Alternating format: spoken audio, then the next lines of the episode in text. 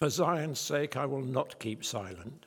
For Jerusalem's sake, I will not remain quiet, till the vindication shines out like the dawn, her salvation like a blazing torch.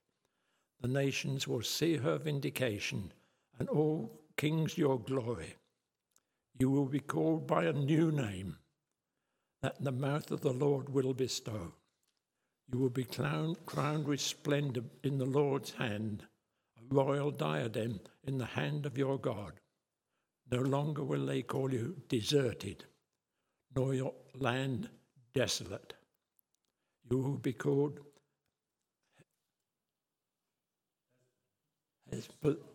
that's it, and, and your land Beulah. For the Lord will take a delight in you, and your land will be married as a young man marries a young woman. So your builder, so will your builder marry you. As a bridegroom rejoices over his bride, so God will rejoice over you. I have posted a watchman on your walls, Jerusalem. They will never be silent day or night. You who call on the Lord, give yourselves no rest, and give him no rest, till he establish Jerusalem and makes her the praises of the earth. The Lord has sworn by his right hand and by his mighty arm. Sorry, I was supposed to stop at that verse. any rate, he has established Jerusalem and makes her the praise of the whole earth. Hephzibah and Beulah, reminding us of the marriage. And of course, it's a marriage that we're talking about today in the second reading, which is on page 1005. On the third day of the wedding took place in Cana in Galilee. Jesus' mother was there, and Jesus and his disciples had also been invited to the wedding. When the wine was gone, Jesus' mother said to him, They have no wine. Woman, you involve me, Jesus replied. My time has not yet come. His mother said to the servants, Do whatever he tells you. Nearby stood six stone jars, the kind used by the, jo- um, the Jews in ceremonial, ceremonial washing, each holding 20 to 30 gallons. And Jesus said to the servants, Fill the water jars. So they filled them to the brim. Then he told them, Now draw some of it out and take it to, take it to the master of the banquet. They did so, and the master of the banquet, banquet tasted some of the water, turned into wine. He did not realize where it had come from, though the servants who had drawn it knew. Then he called the bridegroom aside and said, Everyone brings out the choice wine first, then the cheaper wine after the dress guests have had too much to drink, but you have saved the best till now. What Jesus did here in Cana of Galilee was the first of the signs through which he was revealed his glory, and his disciples believed in him. May the Lord add his blessing to these stories from his word.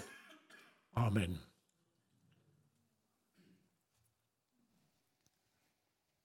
Thank you, Ian.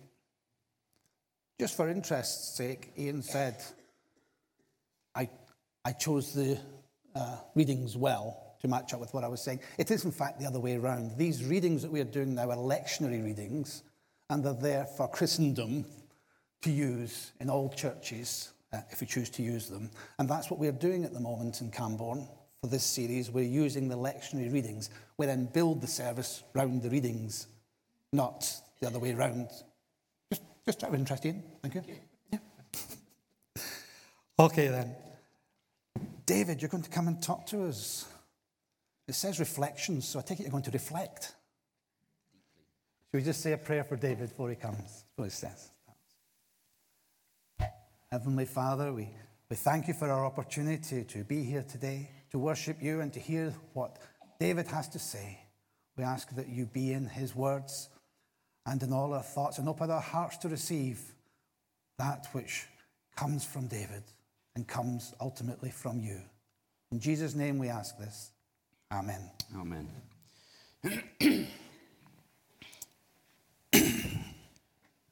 Good morning. Again. this is the day that the Lord has made. We shall rejoice and be glad in it.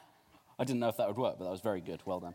Um, that comes from Psalm 118. I'd just like to read an extract from that before we get started. It's called A Song of Victory. Uh, oh, give thanks to the Lord, for he is good. His steadfast love endures forever. Let Israel say, His steadfast love endures forever. Let the house of Aaron say, His steadfast love endures forever. Let those who fear the Lord say, His steadfast love endures forever. The stone that the builders rejected has become the chief cornerstone. This is the Lord's doing. It is marvelous in our eyes. This is the day that the Lord has made. Let us rejoice and be glad in it. Save us, we beseech you, O Lord. O Lord, we beseech you, give us success. Blessed is the one who comes in the name of the Lord. We bless you from the house of the Lord. The Lord is God, and he has given us light. Bind the festal procession with branches up to the horns of the altar. You are my God, and I will give thanks to you. You are my God, I will extol you. Oh, give thanks to the Lord, for he is good. His steadfast love endures forever. And as I was preparing this morning, um, not this morning, but this week for this morning, um, those words came to me. This is the day that the Lord has made. Let us rejoice and be glad in it. I wonder how many of us leap out of bed on a Sunday morning with that song in our hearts. I know that I don't. I didn't even this morning, and I knew I was going to ask the question. but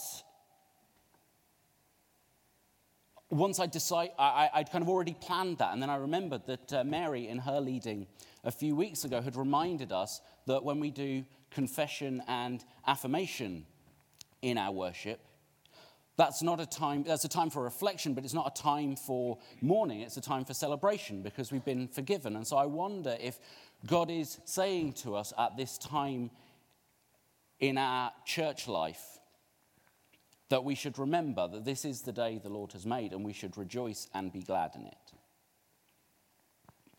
And there are three symbols in our story today, the, the gospel reading today the symbol of weddings, the symbol of water, and the symbol of wine. And I think all three of those point in this direction. Just get my dihydrogen oxide.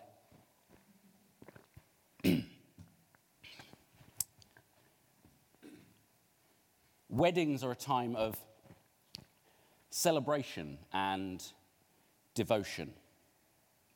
They're a time where you make a commitment, just as we're going to be doing um, as we say the covenant prayer after this. And they're a time for joy, one hopes. And all the way through the Bible, our relationship with God is characterized as um, the people of God is the bride and God is the groom. And it's our wedding day, and we joyfully anticipate the coming of the one we love. In the Isaiah passage, it says, As a young man marries a young woman, so will your builder marry you. As a bridegroom rejoices over his bride, so will your God rejoice over you. And as Ian said, the, the two uh, words, the Hephzibah and Beulah, point in that direction as well. The last image we have of Jesus in the book of Revelation at the end of the Bible is of Jesus coming as a groom to greet his bride. And so, this story of Jesus changing the water into wine at a wedding points to that uh, imagery as well. Locates the beginning of Jesus' ministry at a wedding.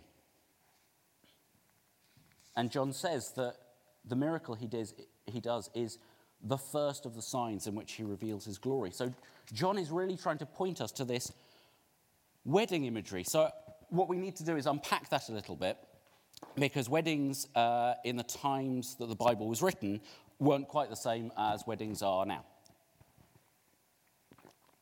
For starters, weddings were arranged, which, you know, we would say now isn't ideal, although I understand from cultures where they still do arrange marriages that actually often it works out all right.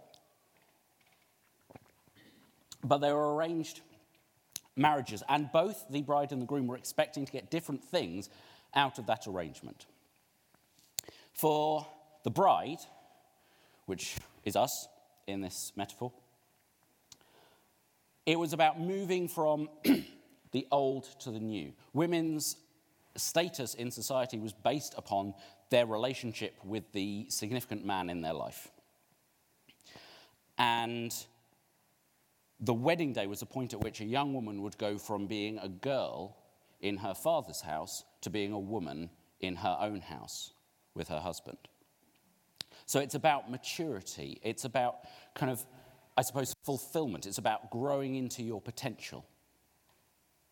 And so for a bride, that's what wedding imagery spoke to. For a groom, their status in society was based on their wealth, their estate. And by getting married, they gave themselves the opportunity to have children, and children meant that their estate would go on after them.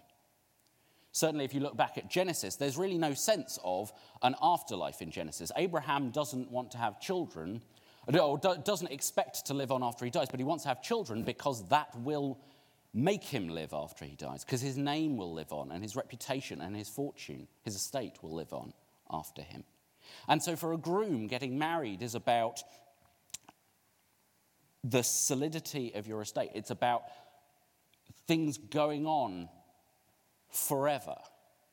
It's about eternity. And so, for God is the groom in this metaphor. And so, while God doesn't need us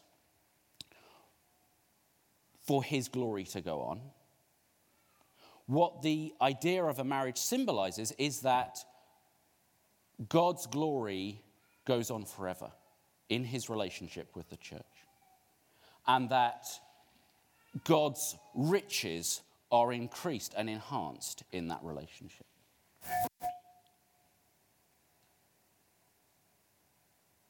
So, Jesus is at this wedding. And they run out of wine. This was a problem because another thing about um, weddings at the time, Jewish weddings at the time, was that the wedding ceremony or the wedding party went on for seven days. And so running out of wine before the end of that seven days was a bit of a scandal, you know, and but that's what happened. Uh, what you do is you buy in a whole bunch of wine and then you kind of ration it out and you'd water it down a bit um, and make sure that it lasted. But unfortunately, something had gone wrong here with the kind of the rationing and they had run out. And so this is a, this is a big problem. This is a scandal for this family. But the guests of the wedding, obviously, running a seven day party is a little bit pricey, and so guests of the wedding would be expected to contribute materially to the success of that wedding. And so Jesus' mum, uh, on hearing that they've run out of wine, comes to Jesus and says, Hey, you could, you know, this could be like your wedding present. You could sort this out for them. And Jesus' response is really interesting here he says in verse 4 Woman, why do you involve me? My hour has not yet come. As John says at the end, this miracle is the first of the signs with which he shows his glory. And when Jesus uses the phrase, my hour, throughout the rest of the gospel, Jesus uses my hour to mean the reason why I've come. And by extension, his death. And so it's almost like Jesus is saying here his mum comes with this request for kind of a favor, and he's like, I don't know if I'm ready for that. Mom, please, it's. It's, it's, it's too early. I don't know if I can do that yet. There's almost a reluctance to make the first step along that road, and you can understand that reluctance. It's so human. But Mary, maybe she understands that, maybe she doesn't, but she says to the servants, Do whatever he tells you. And it's like Mary knows the boy she's raised. And she knows that when someone's in need, Jesus can't help himself, but help. And so, even though there is a personal cost to Jesus performing this miracle and helping this family out, Mary knows that that's just the kind of man her son is.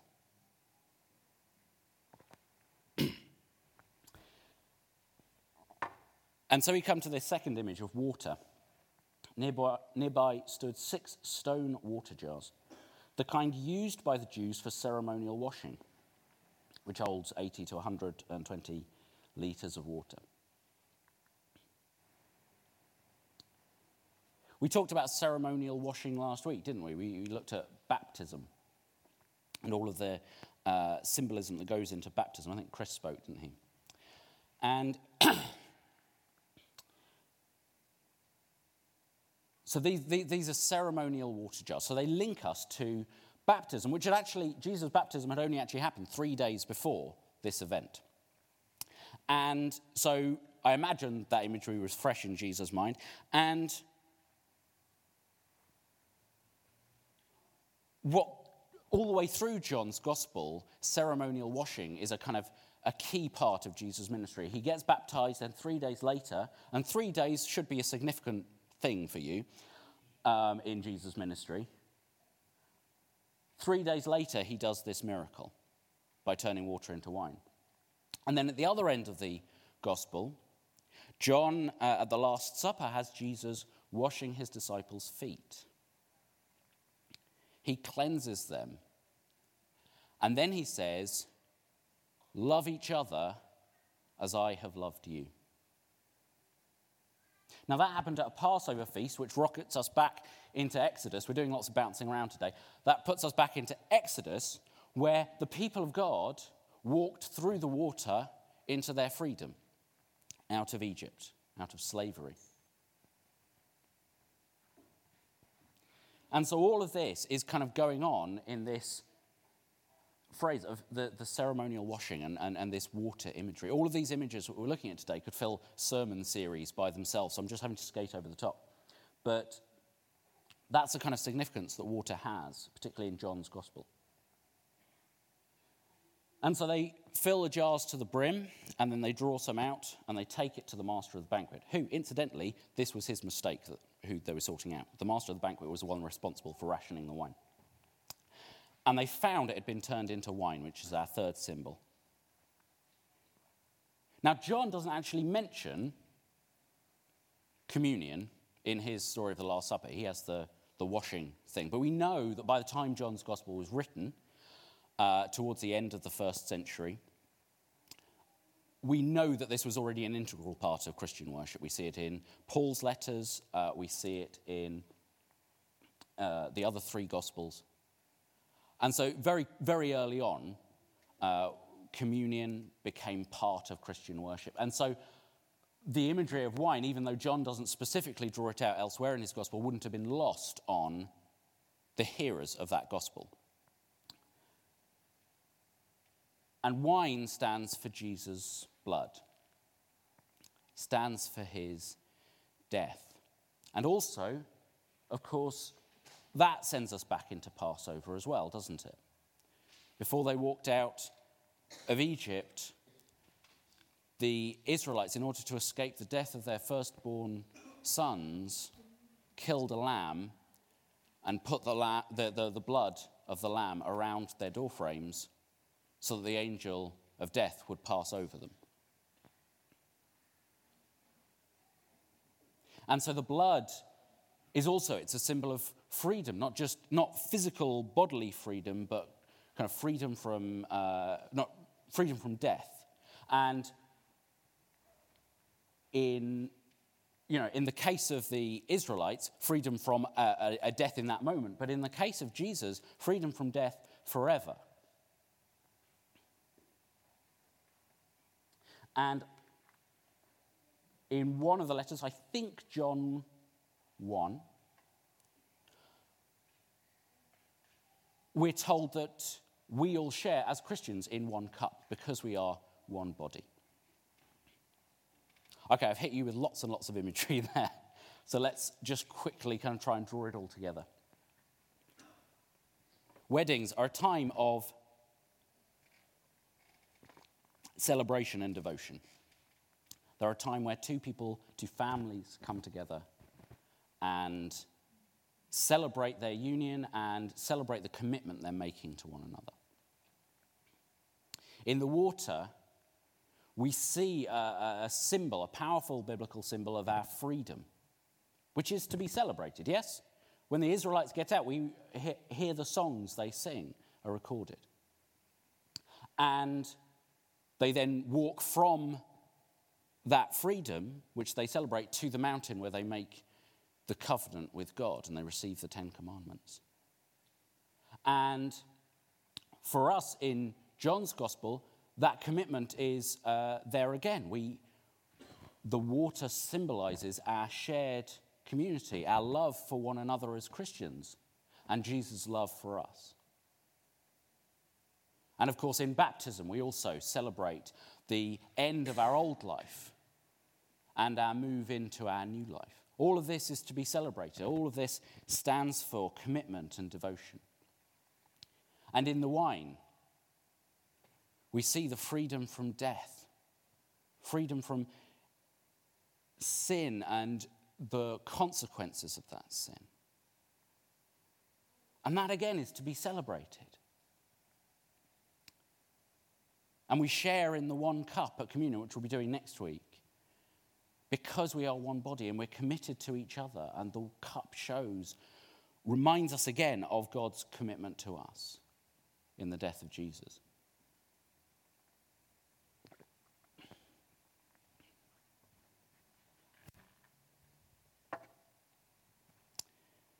I wonder if the reason this keeps coming up, this idea of celebration,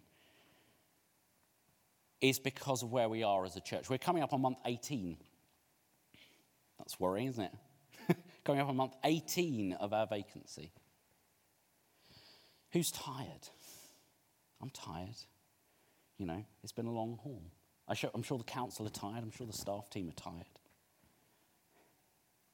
But what we can't lose sight of is that Sundays are our days of celebration.